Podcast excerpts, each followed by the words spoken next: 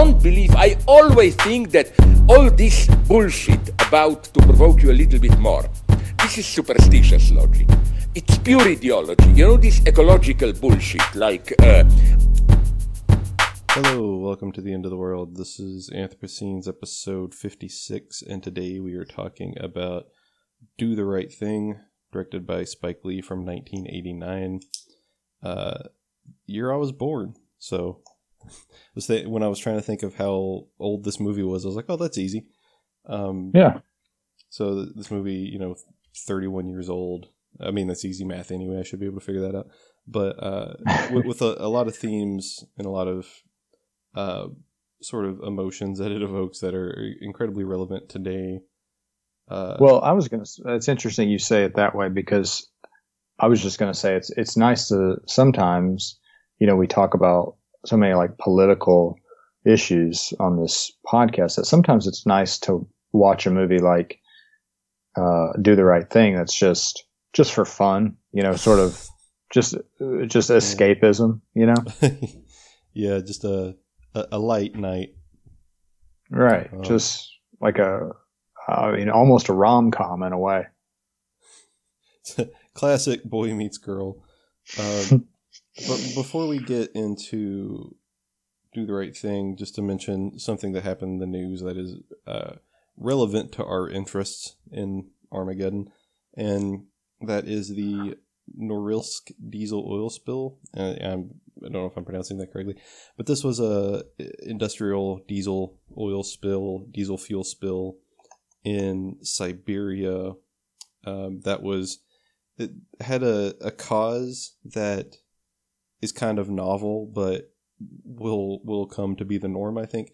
And it was an enormous diesel fuel tank that was uh, located, or diesel oil tank that was located in Siberia, and it was built upon the permafrost there, and the permafrost melts, and because of that, the ground becomes unsteady, and that leads to this oil spill. So it's this crazy. It's the, the circle of death. Yeah, it's a- it, uh, the fossil fossil fuel creates the conditions that warm the planet and destroy the uh, the mechanism by which we yeah transport and feedback get loop, fossil. you know feedback loop uh Ouroboros uh self suck of death that we're that we're all caught in uh so yeah. we'll we'll see how this turns out it, it was sort of disheartening uh, for many reasons but one that I one specific one is on the Wikipedia page for it uh, because you know with everything going on in the United States right now this isn't really widely reported currently so the way I found out is it was a news item on the front page of Wikipedia and the last line of the introduction of the article is the accident has been described as the second largest oil spill in modern Russian history. it's like, oh, cool. Jeez. At least Apparently, Putin has de- declared a state of emergency for that that uh, region. yeah. I, I don't think it's a. In this, this is by no means a silver lining, but I don't think it's necessarily a heavily populated area. I don't Hmm. know that for for certain, but I I don't think it's. I think it was more like But- a, an industrial operation, Gotcha. but you know that doesn't make it, It- any better. It'll find its way into into the people's drinking water, I'm sure. Oh, for sure. And, you know, it's already probably decimated the wildlife in that area for, you know, decades, if not centuries. So, Yeah. pretty cool. We just keep making the same fuck ups over and over again, and no one learns anything, and we just do it again. Yeah. And that's the show. Yep. Let's talk about Spike Lee's Yeah, uh, uh- 1989 Do the Right Thing, starring most prominently John Turturro, Danny Aiello, and Spike Lee and Samuel L. Jackson and whatever that guy's name who's in uh, Ferris Bueller who like steals the car, takes it for a joyride. Um, uh, Rosie Perez, Spike Lee's sister. Um, Oh, that was, I see, I didn't even know that was his sister. That makes a lot of sense. I watched like half of a really good um, making of documentary on YouTube. It's like worth watching. Yeah, I do. Better than I, I typical it's weird making that you of like. Doc. It, it was strange that you began listing the cast with two of the white actors. that was a little unusual. Um, Gi- Giancarlo Esposito. I don't think you mentioned him, which it is. no, no, he's. I I put it together after the fact that uh, that is the guy who plays the detective in The Usual Suspects. Yeah, I, I know him more from uh, Breaking Bad. Oh, yeah.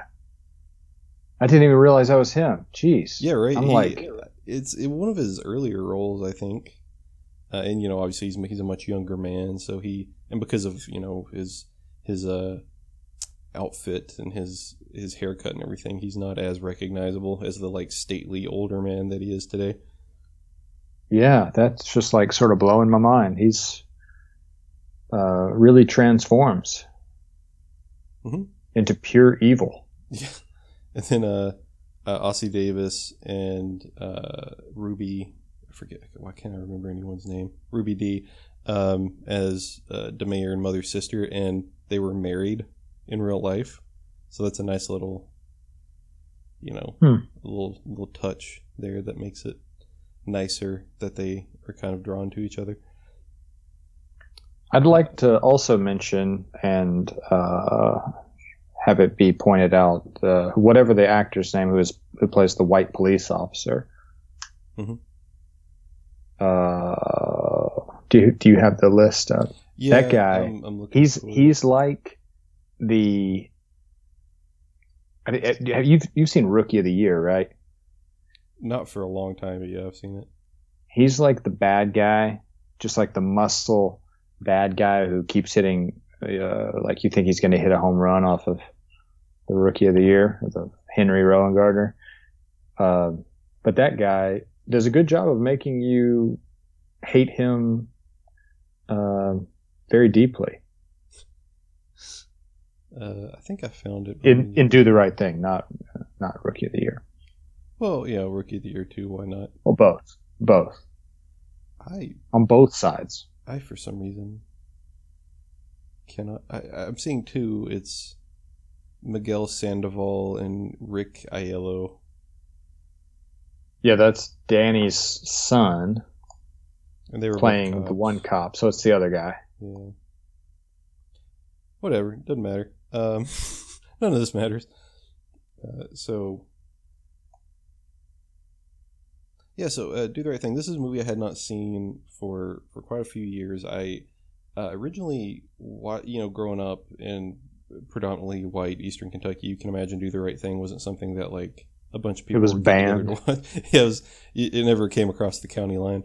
Uh, but I watched it in undergrad. I took a intro to film course, and this was one of the films that we watched. So that was the first time that I had, I had seen it. And That's that's how I saw it too in an undergrad film class. yeah, which is you know that says a lot of not very positive things about our upbringings, but that you know it's just the way the way shit goes sometimes. Uh, Yeah. That we didn't have our parents setting us down and explaining uh, the inherent violence in in police in American policing to us. Um, Uh, we all come on, we all had the talk with our parents after no. we went to the all white church every Sunday and uh, drove home to our suburban house. you didn't go out to Cracker Barrel right after. We went to Cracker Barrel and discussed crackers. The appropriate name, a more appropriate name never existed. Um, so you know, I watched it in that class, and I remember at the time, I I enjoyed it, and you know, I found it to be a powerful film, but at the same time, I didn't really like, or I guess maybe didn't appreciate the acting and the dialogue for a lot of the movie. And I think that kind of gets at something you were saying before we started recording that it's it- it's almost written as a drama, almost like a stage play, sort of in places. Not all of it, of course, because it's Yeah. still Spike Lee doing a lot of really kind of film savvy things as the director. Um, but this time around, I, I kind of was going was having those memories and was like, oh well, you know, I, I remember I didn't love the acting, but this time it was just completely different, and I really appreciated it a lot more. Um, and I, am not really sure why that is, but maybe I'm just getting smarter. well, something. I I'm I'm glad to hear you say that because Jensen and I watched it and just loved it. Like like you said, I, I saw this maybe ten oh, over ten years ago, and it just sort of had a mediocre, well, it, was, it was okay reaction. And Jensen and I loved it, couldn't stop talking about it when we watched it the other night. And then I texted you something about it, and you were like, "Yeah, uh, I remember the writing, you know, wasn't wasn't my favorite at the time." And so I just didn't say anything, uh, just to not to you know color your your your view on it. Um, but I freaking loved it. The the writing in particular, like it doesn't like all the characters feel fully themselves. Like it's not redundant. It's like you, you can't tell it's like one guy with, with some sort of axe to grind writing every character. They all bring a very, something very distinct to each character while at the same time, you know, being part of this sort of unified vision.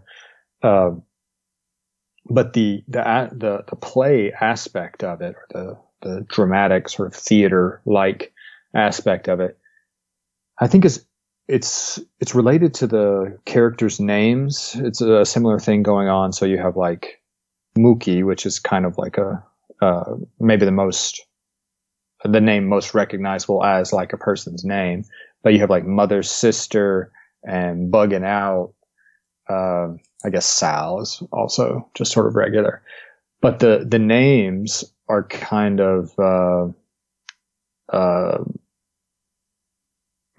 distancing in a way. You, you, you sort of have people as, you know, representing a certain type of person. So bugging out is just like, you know, bugging out the whole time. He's just like freaking out and he's upset the whole movie.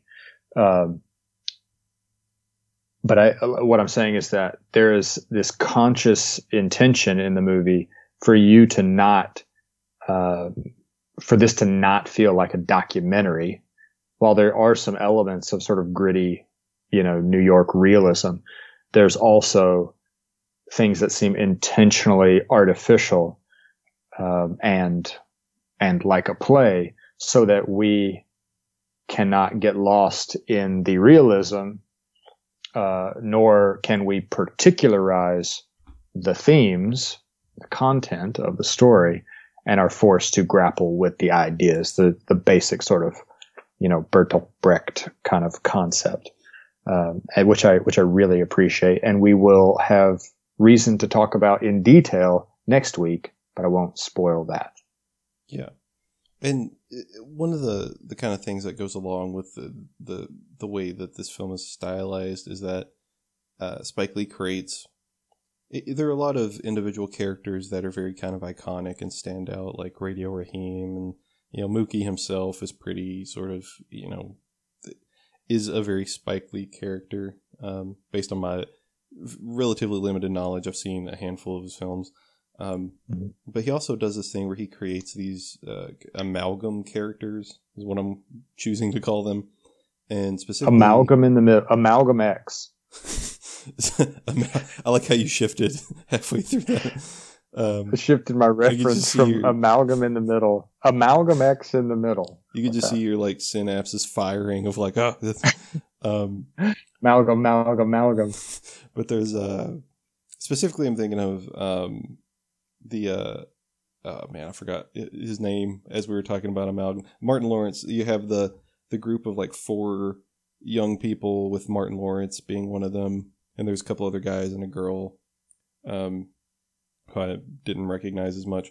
And they are just sort of the kids from the neighborhood, or like the mm-hmm. teenagers, mm-hmm. who, whatever, from the neighborhood that are just sort of. They're not the the things that they're doing aren't necessarily.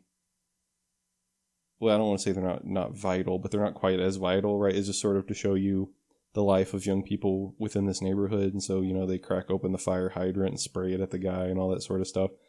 Um, mm-hmm. And at the end, it's sort of their uh, showing up at the the pizzeria and wanting to get pizza after they've closed that sort of sets everything off. Um, or doesn't i mean that's not what sets it off but that's what kind of like sets it up to be set off. Um, so I, I, that that was kind of interesting. It's almost like a like a chorus or something of these these young people that are just around and their conversations are all just sort of except for when the one of them uh, gets in the mayor's face and is yelling at him uh, but even then, it's a very sort of like their lines are basically coming from a, a kind of four-headed character, mm-hmm. and that's not you know incredibly important, but it's just something I noticed that I thought was, was an interesting kind of move uh, that that filled out the the kind of life of this street, but at the same time, it, it didn't give us four kind of extremely unique standout characters. It gave us like a group that served kind of as one character. Well, and you see, you see, maybe the the whole community is sort of that way, a sort of one character, because yeah. there's a real emphasis on the community of, of the block, mm-hmm. um, and and you really only see this when you know at the end when they not all, I guess not all of them if you count Sal and uh, his sons, but most of them sort of unite and destroy this place. Um, but but like I said, there's a real emphasis on community, almost a uh, um, sort of borderline naive emphasis on community. Um, one thing I couldn't help but think watching this movie, uh, especially the ending, is that it seems like I mean, obviously, we're talking about this in the context of of the protests you know international protests going on right now, um, the reality now is much worse than what's depicted in the fiction of Do the Right Thing. So in Do the Right Thing, you have kind of interpersonal racism between the between Sal and the the group you're talking about, uh, and and Radio Raheem. And then the police intervene to break up this fight and kill, murder Radio Raheem, which is terrible, you know, and, and is based on, I heard Spike Lee say, the murder of Michael Stewart in 1983 hmm. by a police officer with a chokehold. Um, but now there's there's no middleman. It's not like people are fighting. The police step in to to you know break it up and then kill them. The police seemingly seek these people out and kill them over cigarettes and twenty dollar bills. Yeah. Uh, uh, you see what I'm saying? It's like as as terrible as the violence is that's depicted in Do the Right Thing, the reality in 2020 is is much much worse. Yeah, like uh, if this film's made today, then Radio Raheem die will die for basically nothing. Like you said, twenty dollars. Some yeah, it's like he, he steps out on the street with his radio and takes a bullet. That yeah. uh, the end credits roll. Yeah, and the, another the the incident that you were talking about was was one of the uh, kind of inspirations, kind of dark inspirations for the film. Another one was uh, this shooting of, of, Eleanor Bumpus, or sorry, Bumpurs, Eleanor Bumpurs, um, who is mentioned in the film after they they put Raheem in the back of the car and they drive him away, the cops, and they say, "Oh, this is just like." You know this one, and then one of the ones they mentioned is Eleanor uh, Bumpurs, and she was a 66 year old woman who uh, was being served an eviction notice, I believe, and the cops bust into her house. Uh, they claimed that she had a knife she was threatening with, and they shot a 66 year old woman twice with a 12 gauge shotgun in her own apartment. So it's one of those things. It's like the more things change, the more they stay the same. Like this is the same level of police violence that we've been seeing in this country since its founding, especially against uh, you know minorities, especially the African American community. So it's. Did you? I'm sure you've seen the video of the police pushing down the 70 something year old man and he's Yeah. bleeding from the head. hmm Yeah. So, I mean, I, I, I made the mistake or maybe not a mistake of, uh, going down the YouTube hole of just sort of racist encounters and just the sheer volume. I mean, just you can sort of pick, you can just sort of pick what sort of racist video you'd like to see. And I don't, I don't really have anything to say about that other than, you know, you always hear people talk about, uh, reality is, you know, wilder than fiction. And I think this is a, a, a case where that is very true. Uh, I I think Do the Right Thing is canonical and, and there's a reason they show it in, you know, college film classes. And I think it will remain canonical for a long, long time. Um, hopefully as a relic, but uh, more likely as, as a parable, a relevant parable. Yeah.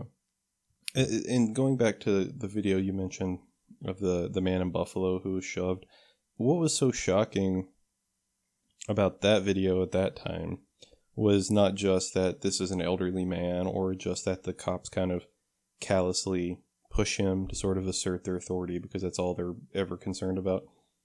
But it's that after they push him and he's laying on the ground bleeding out of his fucking head, the cops have, or at least a couple of them, especially the one that shoves him, have a, a brief moment of empathy.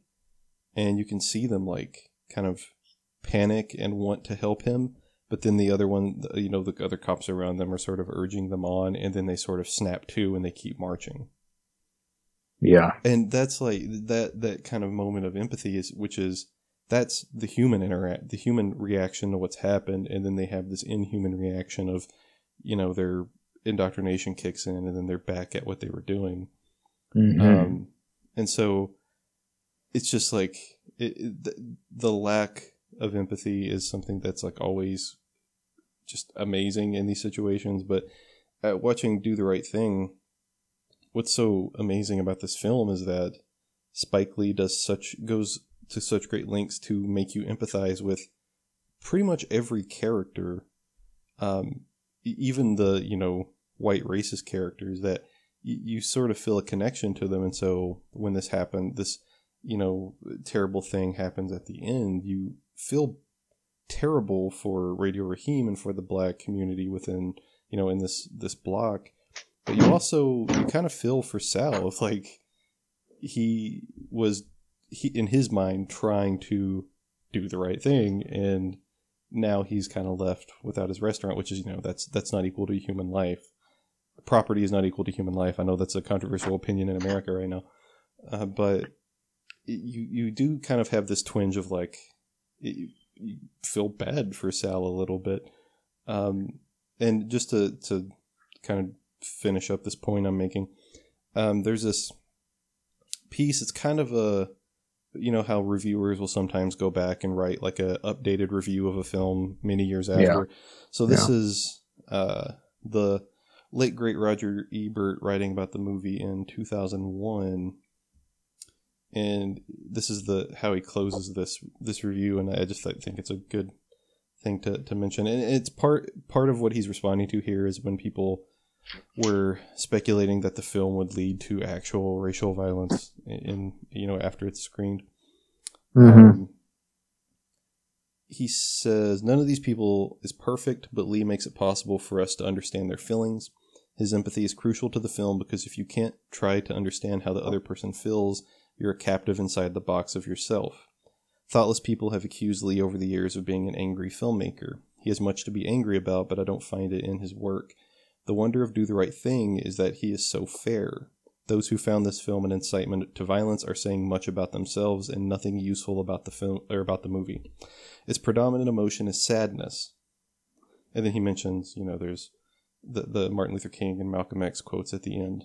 But I just found that. Yeah.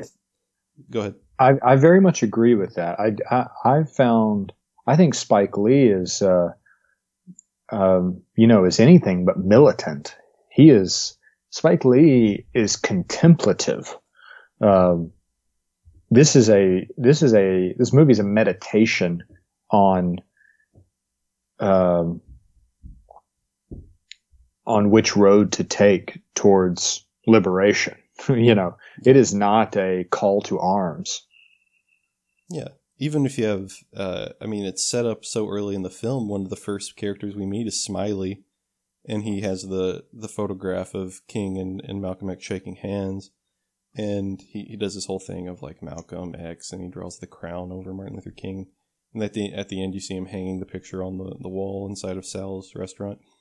Um, so it, it's and, and, and let's let's not let's also not forget that Spike Lee is like a it is much more than just. It, it, seems like people always want to characterize uh, a black artist as a black artist. You know what I'm saying? Like yeah. this is this is a an extremely well made film that is very film literate, and like the the whole love hate knuckle thing on Radio Raheem is a is a reference to Charles Laughton's Night of the Hunter, where Robert Mitchum from like the 40s or 50s, you know, has love and hate tattooed on his knuckles, which is uh, also alluded to in uh, Punch Drunk Love. I think he has that tattooed on his knuckles.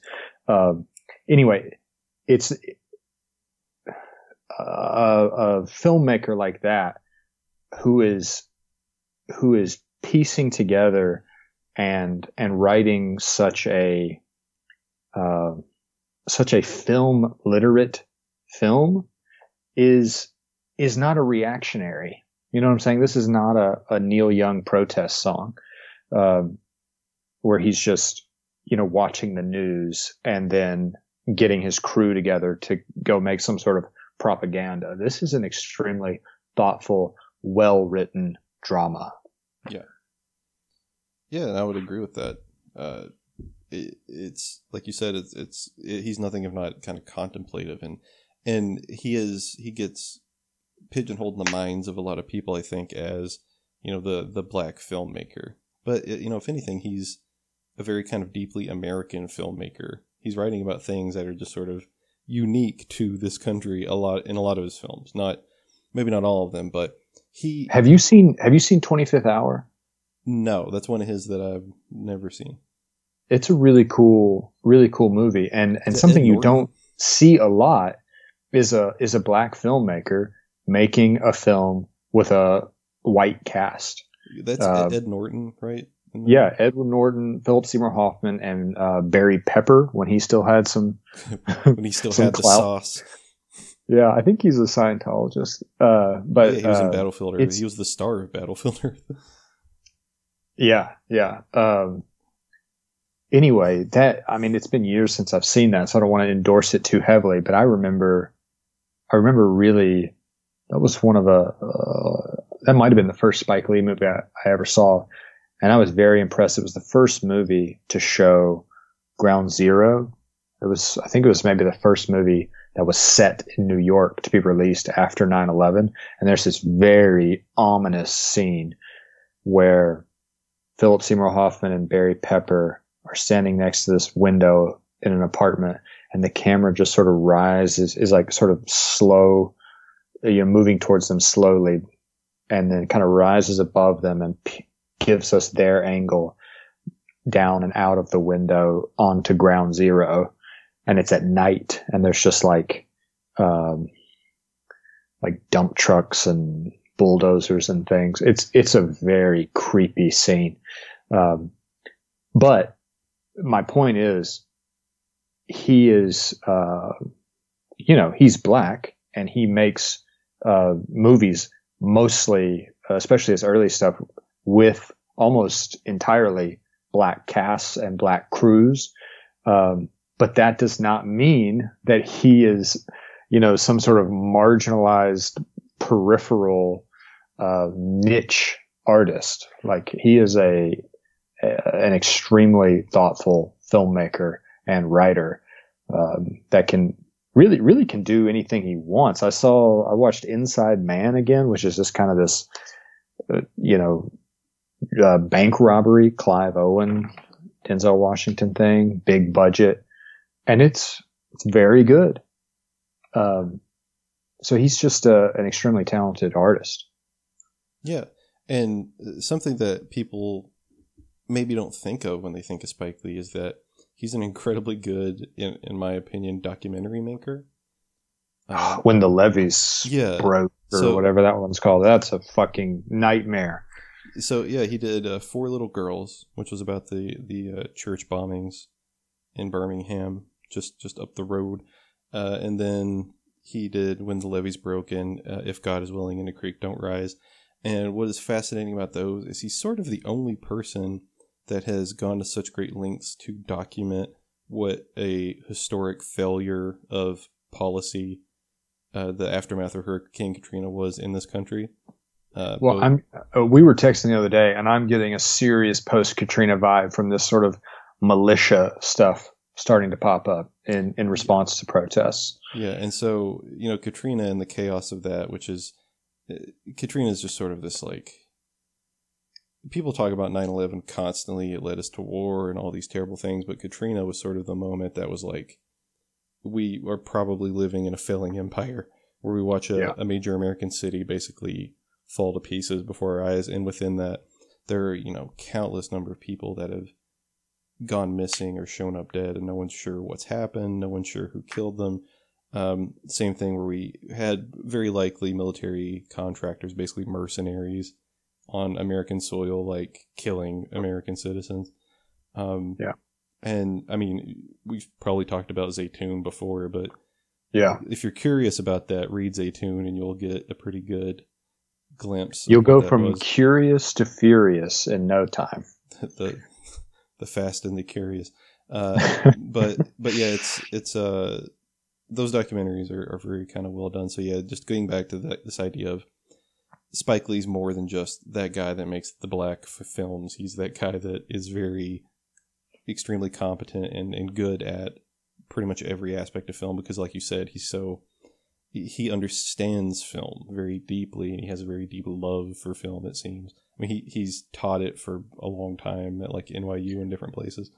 That's that's another aspect of do the right thing that I think makes it transcend some sort of reactionary realm is that it's not unfun.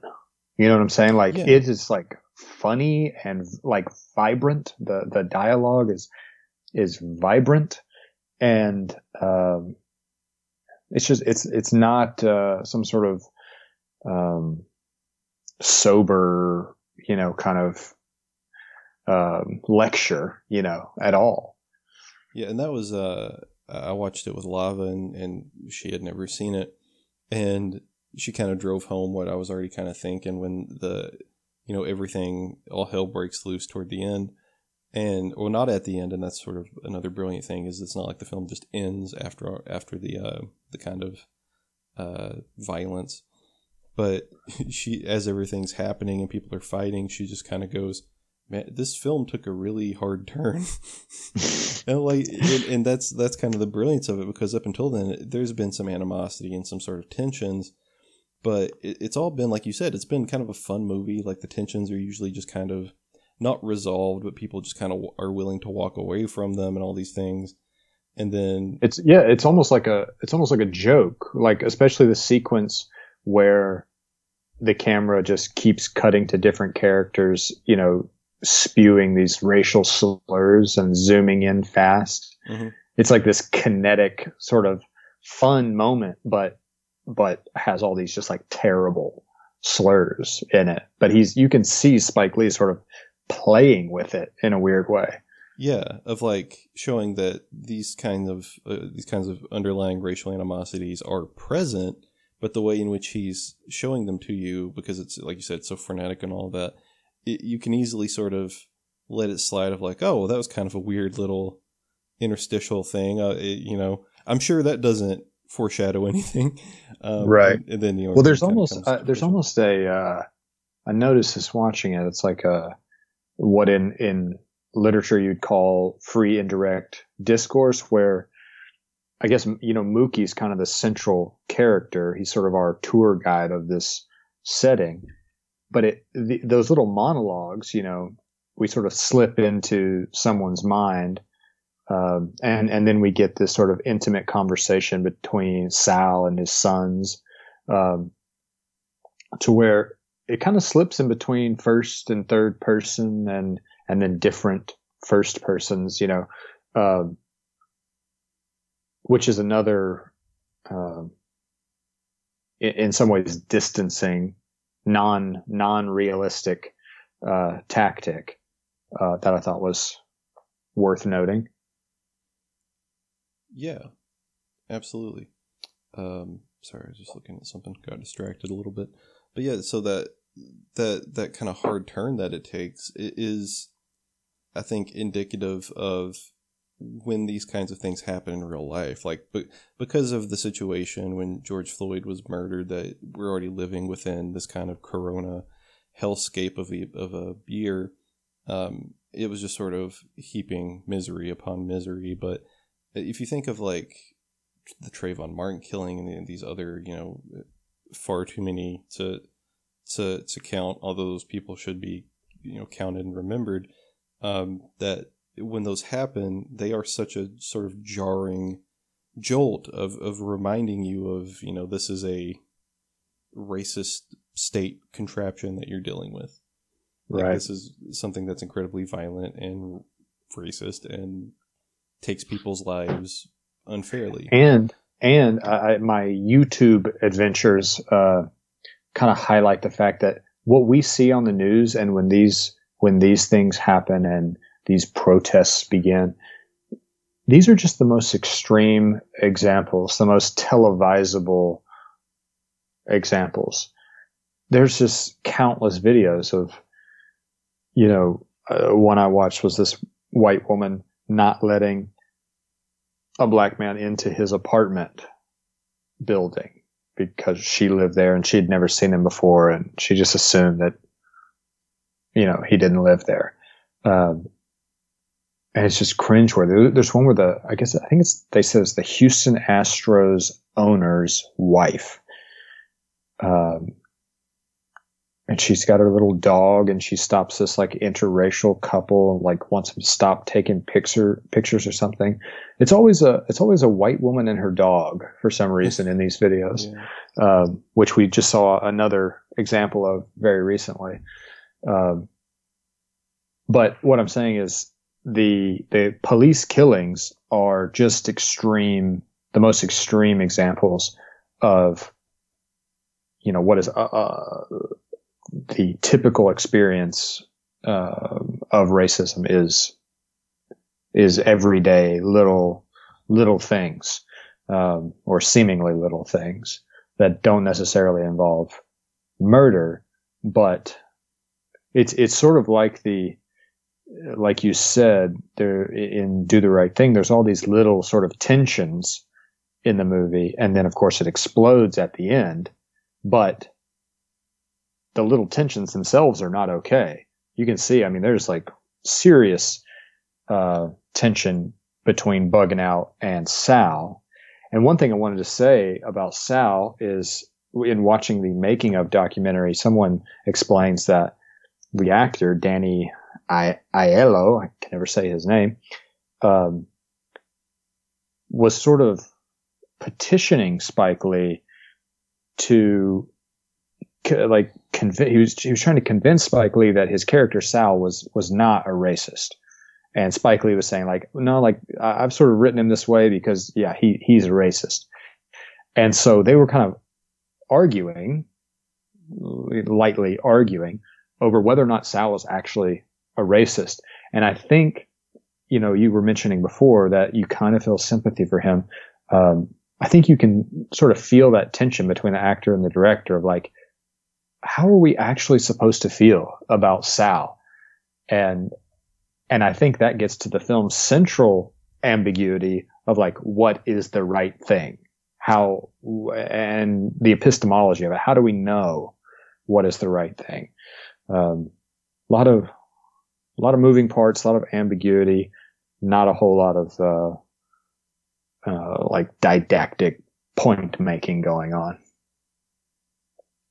Yeah, and I was reading a thing where someone was. Uh, I'm sure he's been asked this a million times, but somebody was asking Spike Lee, "Did Mookie do the right thing?" At the end, and his response was, "No person of color has ever asked me that." Um, I, I saw something similar where he said, he, said white people ask him all the time, "Why did Mookie throw the trash can?" And he said no black person has ever asked him why Mookie threw the trash can. Um, and he also said that um, some people think, and there's like a, a, quick little scene that, that they cite as their um, textual evidence. Some people think that Mookie throws the trash can to protect Sal and his sons, to sort of direct the attention away from them and onto their store because it looks like they're being threatened and are about to get a beat down. Uh, and then that's when he goes and throws the trash can. But Spike Lee came out and said that is not at all what I was intending. That is that never crossed my mind. Yeah, that's and you know that's that's a reading that is like I, I kind of get it, but at the same time, what does Mookie owe them other than they pay him every week, right? Like they don't. I mean, Sal's, I guess, relatively nice, but at the same time, Sal can be kind of patronizing, or not kind of can be just outright patronizing. Like the mayor shows up and he, you know, oh, you can sweep my sidewalk and I'll pay you because I'm a good guy, not realizing that's a little bit fucked up that he's doing it, but Right. I guess the the mayor's willing because he he needs the money. Um, but yeah, uh, Mookie. Just to think that Mookie would owe something to this family, you know, it's well, it's, and, yeah, and they the people saying this were saying that. uh well, you see the scene where Sal's, you know, tells Mookie he's like his own son, you know. But I think if you pay close attention to that scene, you see that this is kind of the overflow of Sal's good mood when he realizes what a good financial day they had. Um, yeah. And, and, and you, you're led to believe that, oh, if maybe, if they hadn't made that much money that day, maybe he wouldn't have said that.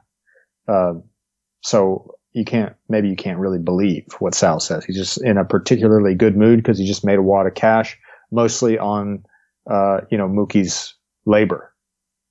Yeah, and, and he says, you know, you're like a son, but he's really not because I mean, he, he's always talking to Pino and Vito like, I'm gonna, you know, this will be yours someday. I'll change the name to Sal and Sons, like all this sort of stuff. And you know, uh, Pino has seemingly endless rope for doing being angry and using racial slurs and you know almost beating up Smiley and all that kind of stuff um, mm-hmm. of just being hateful, basically. Um, Whereas Mookie, you know, Sal does let him get away with a lot of things of like goes on a delivery and doesn't come back for a long time, that sort of stuff. But at the same time, like, fuck that. Who cares? Yeah, um, a powerful moment is once the uh, once the building has the pizzeria has been set on fire. You see Sal and his son standing off to the side, and Pino, John Turturro, you know, it's like a close up and he just says the, the N word very emphatically. Um, and you see that you, you see this sort of cyclical, uh, this, this cycle of violence and racism, um, and how it gets perpetuated. Um, a, a system set up to perpetuate violence and and violence that perpetuates racism. Um, and and so when Pino says that, you just see, oh, this is the justifications that racists are using without any access to the the sort of underlying structure uh, that I'm talking about, the the system producing all, of these all of these elements. Um, yeah. Yeah. And, and like you said, that you just see it, the, that kind of feedback loop of of racial animosity, racial violence. Um, and that's why I really like that that uh, sentence that Ebert wrote that its predominant emotion is sadness, right? Because you have this feeling of you know no one got what they wanted out of out of that interaction. Like everyone comes out worse for wear. Um, you know, Radio Raheem's dead, so he, you know, obviously gets the the worst outcome of, of everyone involved. But like everyone else in the neighborhood has to deal with his his loss and having been present as he's being you know murdered by the police and uh, just uh, just a list of things. And then you see the next day of kind of life not going back to normal, but being like sort of normal, even though there's this like you have the same kind of specter and it's still hot outside, right? That's why it's so great at the end when you have uh, Samuel L. Jackson, uh, Mr. Senior Love Daddy, uh, you know, starts, he's like, wake up, you know, today's forecast is hot, like that, that kind of same kind of Groundhog Day almost kind of uh, right repetition. And, and, and you see that the heat which is a big part of the movie, is a is a, a metaphor for the pre-existing uh, sort of racial tensions that are are permeating your everyday life. Uh, a particularly clever way that that is communicated, I think, is when you see the newspapers and like the front page of all the newspapers is about the heat.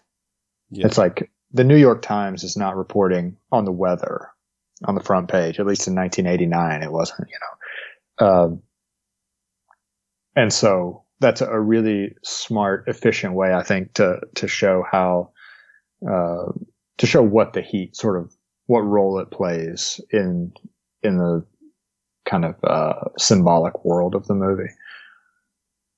Yeah. Um, and, you know, and that's again one of those kind of savvy moves of you know, in, in real life, these newspapers would have stories of police violence and other things. Right, right. Um, and that, but that's another way that uh, Spike Lee um, universalizes the story to where you will be able to watch this movie for a hundred years, um, and and have it be meaningful as opposed to it being some sort of political reaction to a to you know to one thing. Yeah. Um, for sure. Just trying to think of other things that we haven't touched on yet. Here's something. Here's something Jinsey noticed. The opening sequence where Rosie Perez is just uh, dancing mm-hmm. looks a lot like the opening credits to the Cosby Show. yeah, the, the, I I didn't think about that, but now that you mention it, I can definitely see some connection because you know there's like the family dancing, and then this is really right. And we were we were sort of speculating that that if that's conscious and intentional, it's like a no. Here's a story about what it's like to be black in the in the late '80s. Yeah, and the her dancing, which is not uh, what's so great about it is that it's it's kind of bad dancing, but it's very forceful. Um, it's it's it's a very honest, you know. She's yeah. just like getting after it. Yeah, and just like her face the whole time, was just like you can see the kind of like effort and strain of, of that she's putting into the motions. Um, mm-hmm. And this is her first movie. Can you imagine? I, I just like to imagine this was the first scene that she filmed. you know, it's like, oh, I'm gonna be, a, I'm gonna be an actor. What do I do? And he's just like, just dance like a wild person. There's no, she had to be thinking like, this isn't real. this, he's gonna ask me to take my clothes off. yes. And then she is this. I'm not super familiar with the uh, the oeuvre of of Rosie Perez. Uh, this is is this her kind of most serious role? I know she's in White Man Can't Jump, and her role in that is excellent. But I know she. I, I'm no. I don't know all of her career, but I know she's in a really cool movie with Jeff Bridges called Fearless. That was directed by Peter Weir. Um, she's also she in, Night on, Night on uh, Pineapple Express. Uh, she was in Night on Earth, Jim Jarmusch movie. Oh, cool. Um, yeah, so I don't know. That, that's not super important. I was just kind of thinking of Rosie Perez stuff. Um, yeah, that that dance scene, that's such an iconic opening. It goes on for like the entire length of the song, and "Fight the Power," uh, but "Public Enemies" is kind of the kind of a leitmotif, uh, specifically mm-hmm. for uh, Radio Raheem. It's the only song he plays. And you know, uh, I think bugging out at one point, he's like, "Would you ever play anything else?" And he's like, "It's the only thing I like," um, which is which is you know interesting, but I, I just love that song specifically. The the lines about Elvis. Uh, when you know Chuck D's talking about how you know Elvis never meant shit to me, and then Flavor Flav throws in "motherfuck him and John Wayne." I just love that sort of like being iconoclastic for these these you know white figures that have been entrenched in American pop culture, you know, history, and just being like, "Fuck them! They don't mean anything to me." Like mm. they literally like they have all this influence, uh, quote you know quote unquote influence, but for a large majority of the black community, they are not vital. And then you get a, a nice contrast to that later on when uh, uh, Samuel Jackson's character is, is listing over the radio this kind of long, long list of these black artists uh, that just kind of goes on for a minute or two. Um, and you get this sort of like I don't know. It's just, and that's also kind of in contrast to the to Sal's Wall of Fame that he has, mm-hmm. um, where he, he only has the Italian American, or I think he calls them American Italians, which is an interesting inversion. American Italian, yeah. Uh, speaking of John Wayne, I was listening to a James Baldwin speech. I believe it was a speech uh, he gave in the debate against uh, William Buckley mm-hmm. um, in the in the 60s at some point. And part of his speech, he mentions uh, watching sort of cowboy and Indian movies when you're young in America, and then you grow up. He said, as a as a black man, and realize that you are the Indian um, and how formative that experience is, or reformative. Um, anyway, John Wayne just made me think of that. Yeah, that's definitely that that comes from the Buckley debate, and he also writes about that um, in his his essays that he has about going to the movies as a child. He wrote a lot about movies, interestingly enough. Um, but yeah, that that you know, I can imagine having that that kind of realization of like, oh, I I'm the one being gunned down by the the brave cowboy. Mm-hmm. Yeah. Uh, here's a totally useless thing I just saw.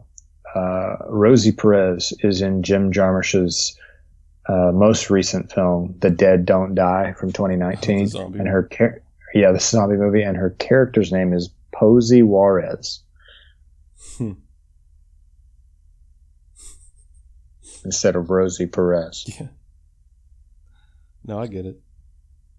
Because they, uh, what they did was they switched the letters. Amalgam X.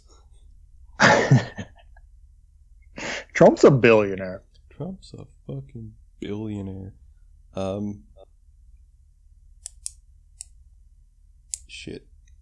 Just trying to think of like what else to, to touch on. Um, so I, I guess I know, we can talk a little bit about the uh, the Malcolm Martin debate that goes on in the film because I mentioned before it's it's so prominent. They put it kind of front and center, um, and so you have characters that are kind of I won't say that they have direct stand-ins, but they you have characters that are kind of more lean more in one way or the other, and then characters that are sort of easily pers- persuaded so you have like the mayor, who's kind of a kind of more of like a Martin Luther King sort of character. Maybe he's he's kind of nonviolent.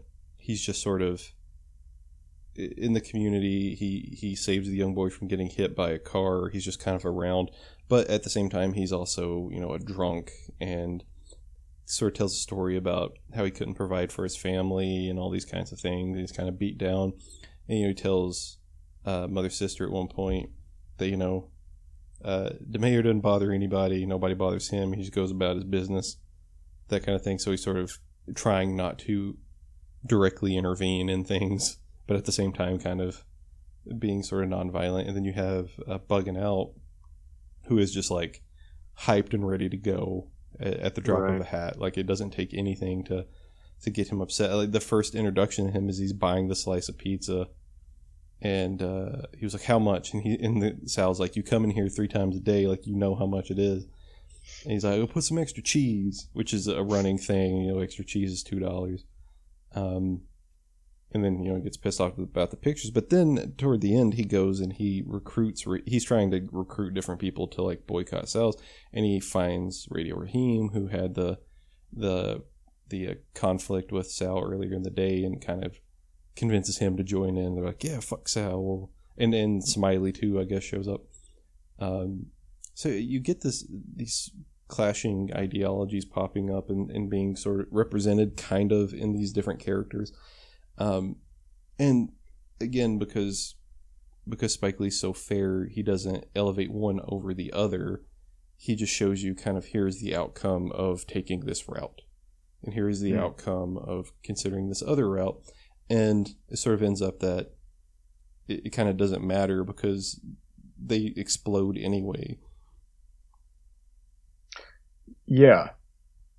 Um, and you, you said something about Sal's wall that made me th- think that the way Bugging Out is talking about Sal's wall is sort of similar to the way people talk about representations of minorities in film. Mhm. It's like, oh, we just got like, it's like Bugging Out just wants there to be some sort of visible representation on the wall. So it, it's interesting to think of Sal's wall as like celebrity, sort of American film culture. Like, oh, we've got to get more black people in movies. Um, we've got to have more uh, Oscar nominations for for people of color. Um, and it seems like Spike Lee. I mean, uh, I mean, Spike Lee is goes out of his way to, like I said, most of his movies are uh, feature mostly black people and are made by black people. So he's certainly doing his part in terms of uh, having black people represented on screen and in the film industry. But in Do the Right Thing, you hear uh, Mookie's sister, who I, I believe is Spike Lee's actual sister, Mhm. um, respond to Bugging Out when he's talking about this, you know, this representation on Sal's wall, uh, by saying, she, she doesn't dismiss what he's, what he's saying, but she says, what I'm for is some sort of like positive community action. Um, as if to say, yes, that, that's, that's an issue, but the real essential issue is about like how communities are impacted at a at a local level, not just getting you know more celebrities on, uh, on the wall. Yeah, and and that is kind of the debate that that the the violence in the movie sort of hinges upon. It's that is bugging out being is he kind of taking this representation issue maybe a little bit over the top? You could argue that, but also it's not asking too much of Sal to like put up you know a couple of pictures of prominent Black Americans. Um, so it's But like, the, but the real but the real issue is why doesn't he Yeah, like, like, why does why he have to be told to do that? You know? Yeah, like why why is it so important that they all be Italian Americans, right? Like Right. what when does kind of well, I don't know, it's it's like ethnic pride, right? Like when does ethnic pride cross over into ethnocentrism? Right. Um, right. So I don't know, it it, it is that debate that you kind of get stuck in and I think that's the point that Spike Lee's trying to make is that there's not really the the right answer is that all these answers are wrong, and the problem is that this system of thinking exists in the first place. Right, exactly. That that we have to even talk about these questions because let's say let's say bugging out rallies the neighborhood, right? And and everyone is demanding they boycott Sal's and they say you better put some pictures of famous black people on your wall and he says in order to maintain their business he does. He puts, you know, a picture of of uh, you know Michael Jordan or, or whoever they say in the movie, and like what does that solve? Because because they know he did it begrudgingly. Uh, they know it's only to maintain their business, so it, it's not getting at the at the heart of anything. It's not really impacting the quality of the community other than bugging out and maybe a few other people are not as irate when they are in that pizza shop. Yeah. It, like it, no one would notice maybe except for bugging out. and and I don't want the I don't want my interpretation there to be misconstrued as I'm saying it doesn't matter if you know there's representations of you know equal representation of black people in film obviously i think i think it should be um, i think hollywood films should reflect uh, america what america looks like which of course is uh, people of all different colors.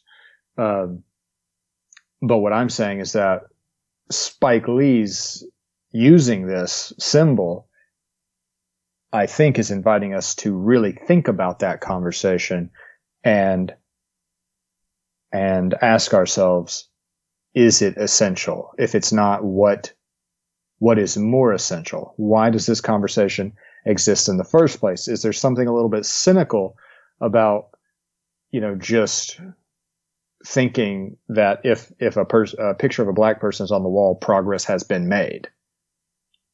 Yeah. So you know the what ends up in that that climactic scene where Sal smashes Radio Raheem's boombox.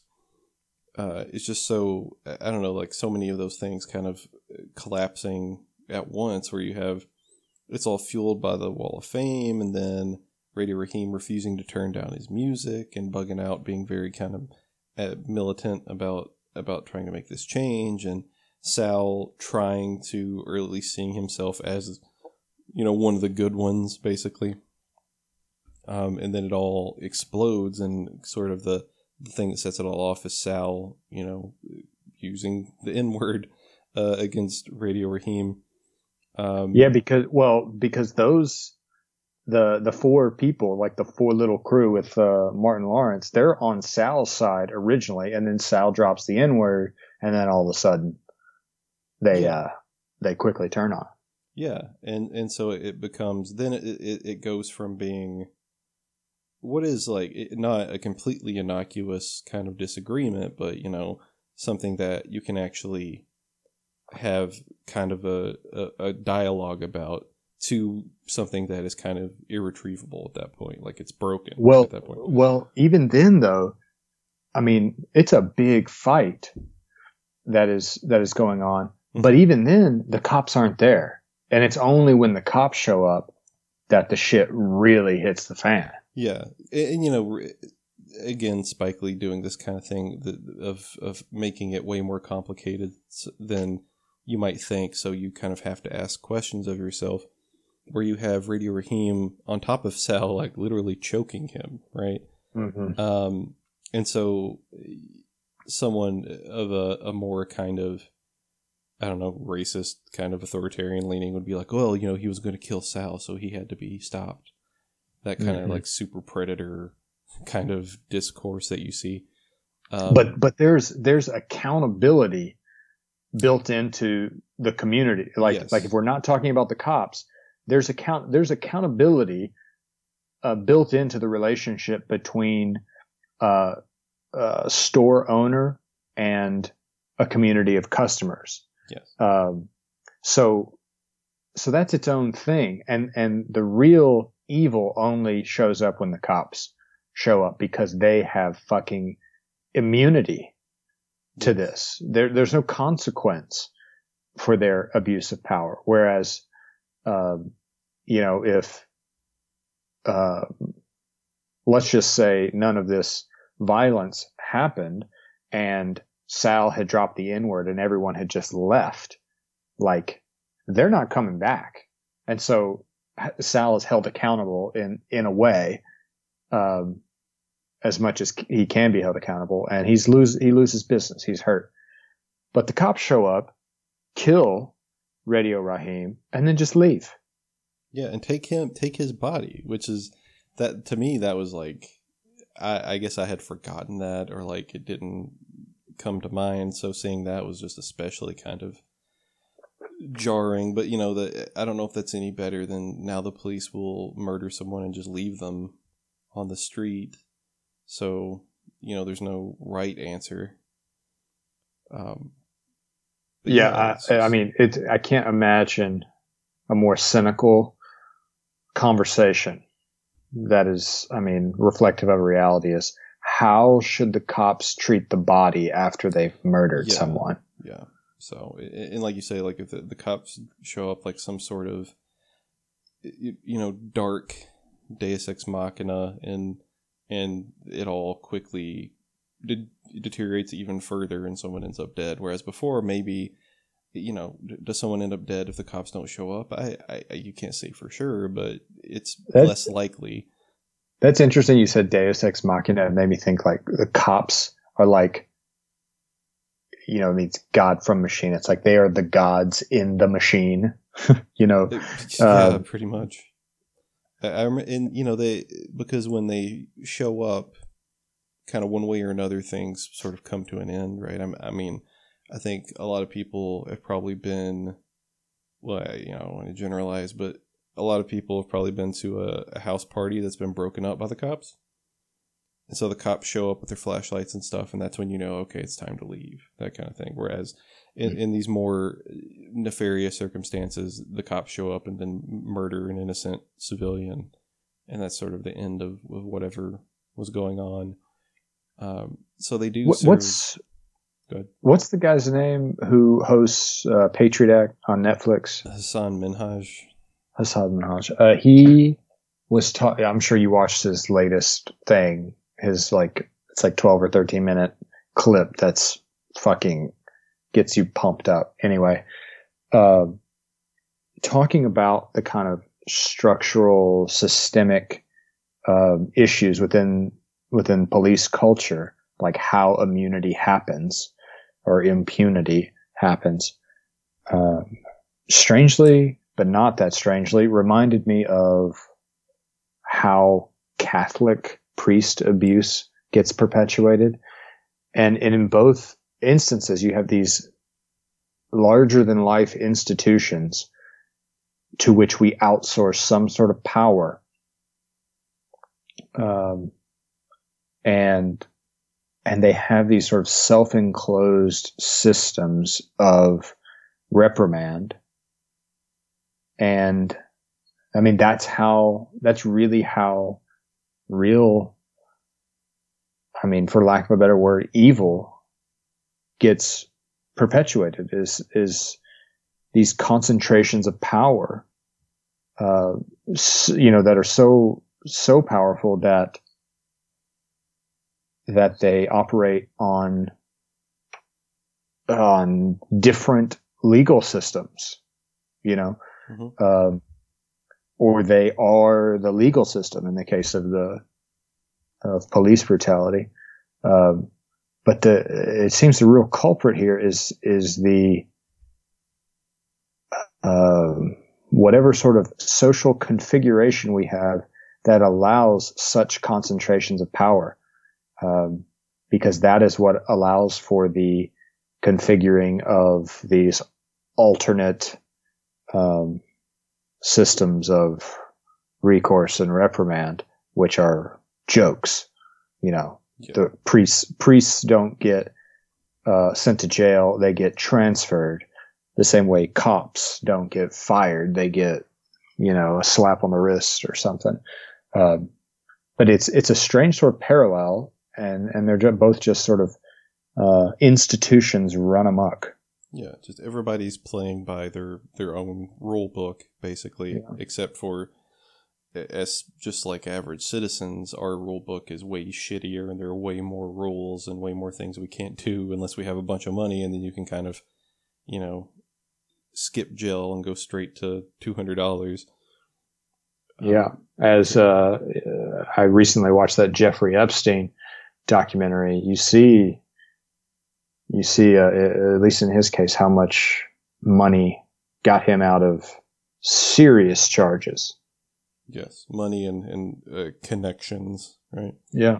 Uh, yeah, pretty pretty fucking gross in a lot of ways, uh, and and something that uh, this kind of made me think of this is uh, a big issue, and I, am by no means this is by no means an original idea, but um, the the concept of defunding the police and how people have uh, if you just hear that and you don't think about it or you don't hear it explained your idea is like, oh well, then who enforces the laws and who protects people? You know, who replaces the police, that sort of shit. But that doesn't mean completely abolishing outright the police. It means more of like drastically cutting back on one their funding because it's ridiculous and it needs to be put in other places like education and infrastructure stuff like that. And then two, uh, reducing the obscene list of responsibilities that police have. Not to say that, like, not to make them sound noble. It's not like they chose this shit. This has been thrust upon them by, you know, cutbacks from the government and shit like that. But replacing them with people like healthcare professionals, right? This is a big thing. Like Reagan, during the Reagan administration, they shut down healthcare facility or mental health care facilities, and that leads to those people being incarcerated and more like social workers to deal with these, uh, you know, whatever, you know, domestic abuse or you know, child involved situations, stuff like that. Um, that is such a just a basic thing that that kind of would take a lot of their their power away, a lot of their broad sweeping power, which is a big part of the problem and also cut their funding so maybe they don't all have fucking Abrams tanks that they're rolling down Main Street in, no matter where you live. Like, you, if you doesn't matter what kind of rinky-dink podunk town you live in, the number one thing that is funded in your town is probably well, I won't even say probably is definitely the police department.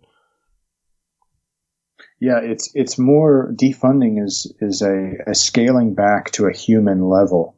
Yes. Uh, uh, back from a, a, sort of despotic level. Yes, uh, uh, definitely, and and taking them from occupying troops on American soil to being more of what they should be, which is a special case force that is there to do specific things dealing with the breaking of the law.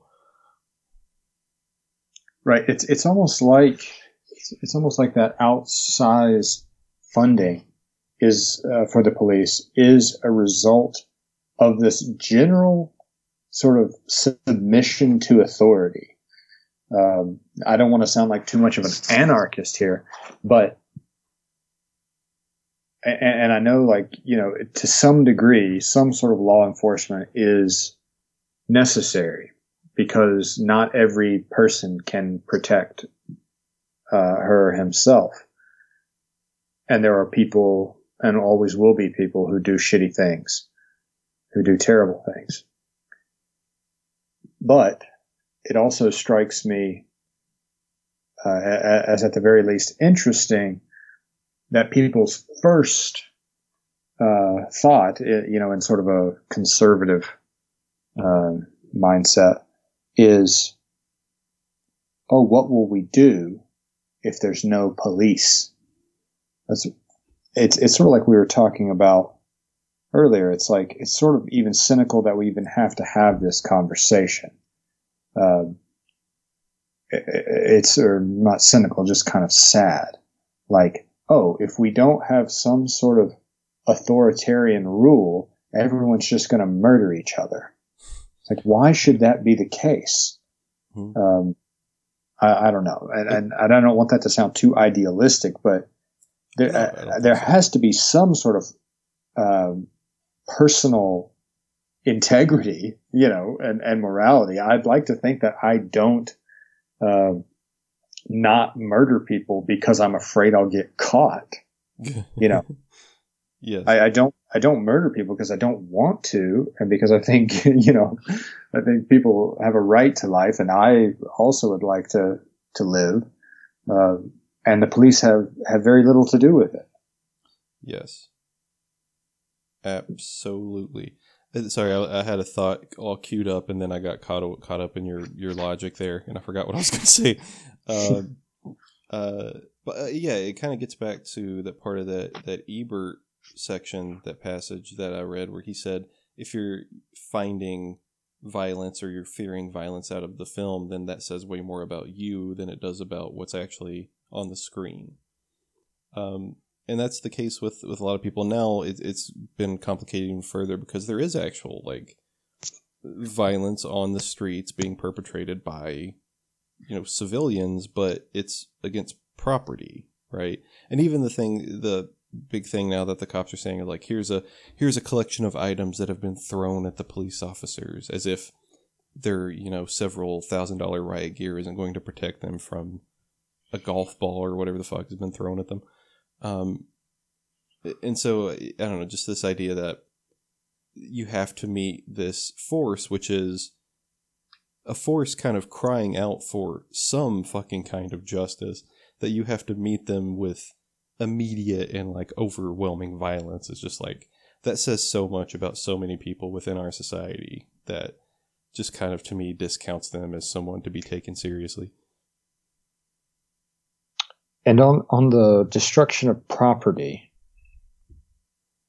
I, I get the feeling that people are so brainwashed in a certain way to think of themselves as kind of extensions of capital or like you know workers are sort of themselves capital that when capital is destroyed, they can't help but confuse that with a person being murdered. Yeah, target is their grandma, that kind of shit. Right. It's it's like we in some ways have been taught to conflate property and life because our lives are the property of some sort of you know in, in a lot of cases giant corporate conglomerate yeah, and that's at the very least subject to a giant corporate conglomerate. Yeah, and like I don't know if I, if I said this on the last episode, but I definitely I think I was said something like this to you when when we were texting that, um, the like the people that are now showing up and you see them in like across different places in the country that are showing up to like defend Target or defend GameStop or whatever the fuck it is, um, as if it's some local mom and pop business, is just sort of incredibly puzzling to me because they're treating Target as if it's a vital part of their community and not the very thing that came in and effaced and erased their community and replaced. Right. It's a it's a word. it's the mark of like corporate colonization. This is not yeah. your community market. No, like the Walmart neighborhood market stores that are like smaller and the sign is green, so therefore it's more a part of the community. And it's just right. Like, I don't give a shit if someone burns down a Target or whatever. Like, I don't understand why you would unless you're so fucking scared and shaking in your boots at the idea of societal collapse that you think that's just some sort of harbinger of doom. Uh, in which well, case, like, what, God what I, help you. What I can't stand is the rhetoric of a return, as people like Tucker Carlson and other shitheads keep saying things like a return to law and order, which is to suggest that the uh, murder of unarmed, innocent citizens, uh, and I, I, hate the connotations of the word citizen. How about just people? Uh, is is indicative of law and order. Just because it's uh, orderful or organized in your view does not mean that it is. Uh, a return to the to a paradigm in which police officers kill with impunity is not a return to law and order. Um, and if you can't see that, you're a fucking asshole. Well, and I would argue that when they do that, they're not suggesting it; they're just saying that. Like to go back to that is is for a lot of them kind of what they see as being law and order, right? So for them, it is that system that kind of crushes minorities under the heel of its boot, the boot that they're you know has they have halfway down their fucking neck because they love the cops so much. Um, and and so to them, it's not that they I think for some of them, it's not that they don't see it, it's that they fully endorse that. And for others, they're kind of tacitly endorsing that because in the back of their head, they have it wired into them that the black people are the ones that do the crimes. Therefore, they're the ones that need to be punished by this massive, you know, system that we've created. Um, yeah. and it's just, it, uh, just Things are so fucked, Will. Like I don't even. It's just it's just beyond every goddamn thing. yeah, pretty much. Like I, I every day I wake up and I'm having my coffee and it's just like the end of No Country. just me being like, I just must be out of it. Like I'm just not. This isn't. These times are not meant for for people to live in. oh goodness, fucking sakes! Beyond every goddamn thing, Ed Tom. Ed Tom is just like such a perfect character, and like I don't know, he, that's how I feel most days. I wish I was more like I don't know Captain America's character in Snowpiercer or something like that. But I, I really I feel like Ed Tom. Uh, let me shoehorn this in. I mentioned this uh, before we started recording, but one one aspect of a lot of the protests has been a uh, tearing down of statues, particularly here in Tennessee, uh, Nashville. Um, I've been reading David Harvey's fucking fantastic book, Justice, Nature, and the Geography of Difference. And he quotes somebody whose last name is Rossi. I'm not, I'm not sure is who it, that is. Oh, never mind. I was thinking of uh, Rosi Braidotti, but that's probably not who, who you're talking about. It's R O S S I last name. Yeah. Um, and this person is writing about uh, sort of cultural myths and the role monuments play. And they write, I attribute an especial importance to monuments, although their significance in the urban dynamic may at times be elusive. For if the ritual is the permanent and conserving element of myth, then so too is the monument, since in the very moment that it testifies to myth, it r- renders ritual forms possible. And then Harvey goes on to say, Rossi's formulations open up a whole series of questions.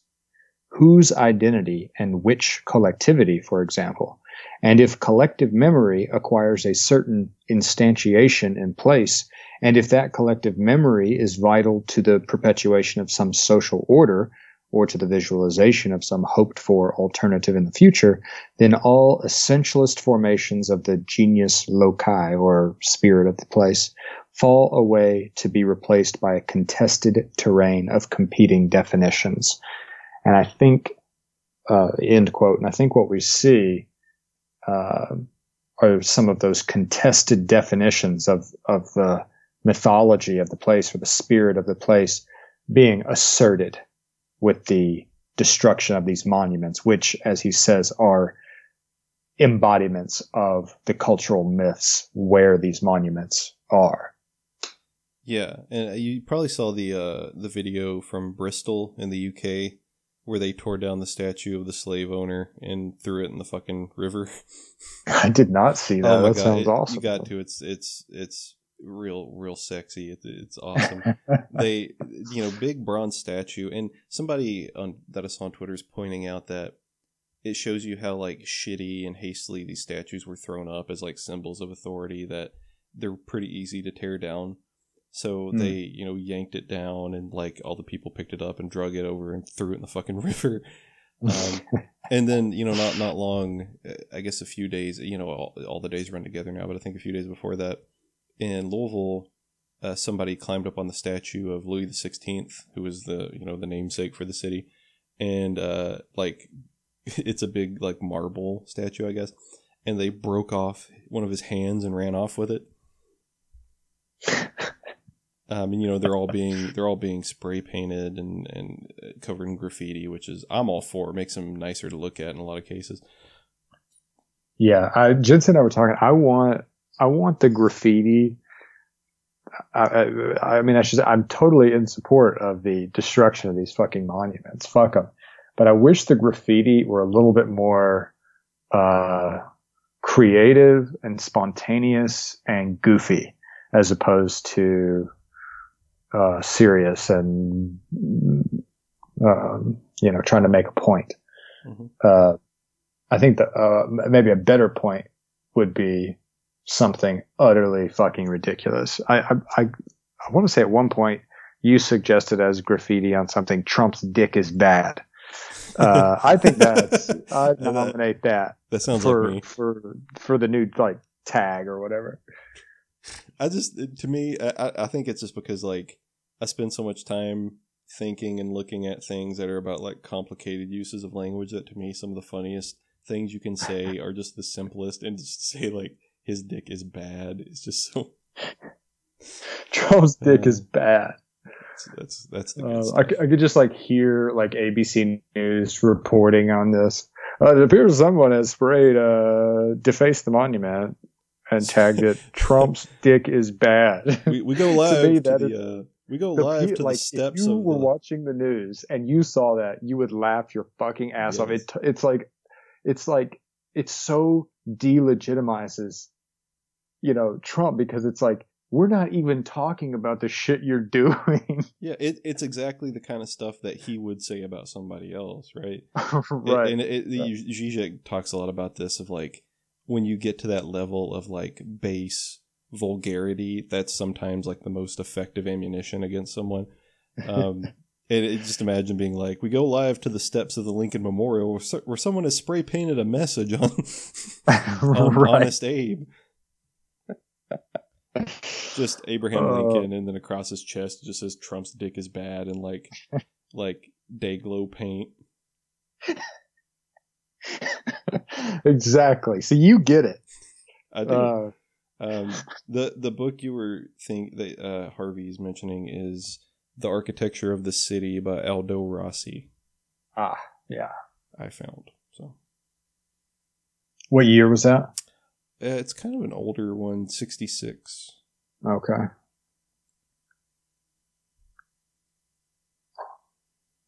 Well. yeah. I think that's all I got. Yeah, for sure. And, you know, there are, we could keep going into things in the film. You could talk about, like, the fact that the the idea of protecting small businesses, which is a big deal now, is very much a part of the film. When you have Sal's, which is a small, you know, family owned business, and then you have the Korean owned market across the street that is almost destroyed in the same manner. They kind of confront them.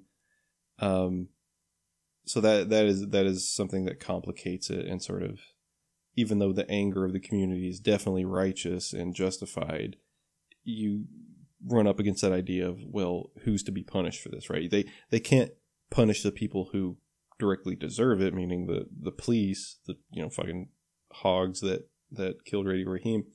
Uh, so instead, striking out against these other people, it's sort of, and that's the part of the debate now is who who should suffer that wrath and who should not. Does it matter? Those are all questions that I think everybody is struggling with currently. Yeah, for sure.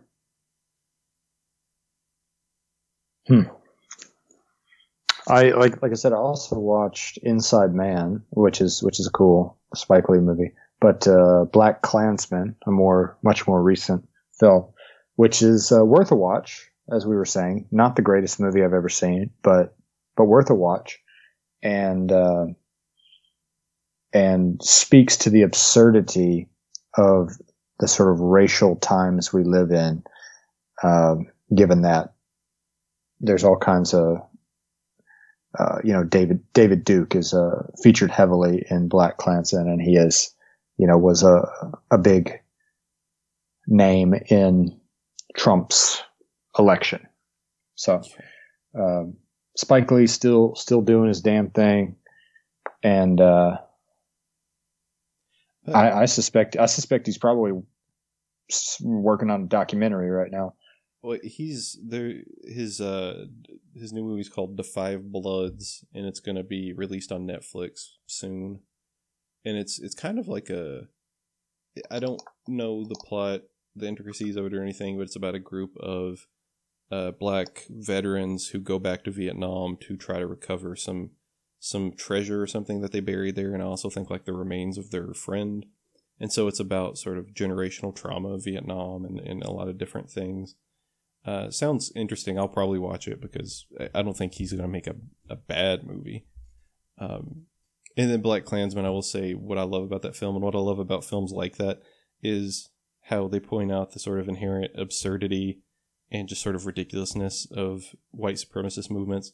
And specifically, I'm thinking of I can't remember this actor's name, but he played Richard Jewell in the uh, Richard Jewell Clint Eastwood movie, and he's in BlacKkKlansman as the sort of goofy, overweight, shithead Klansman guy. Yeah, and you know, just is there to make them look ridiculous, and he does a great job of of doing it. Um, yeah. So yeah, yeah.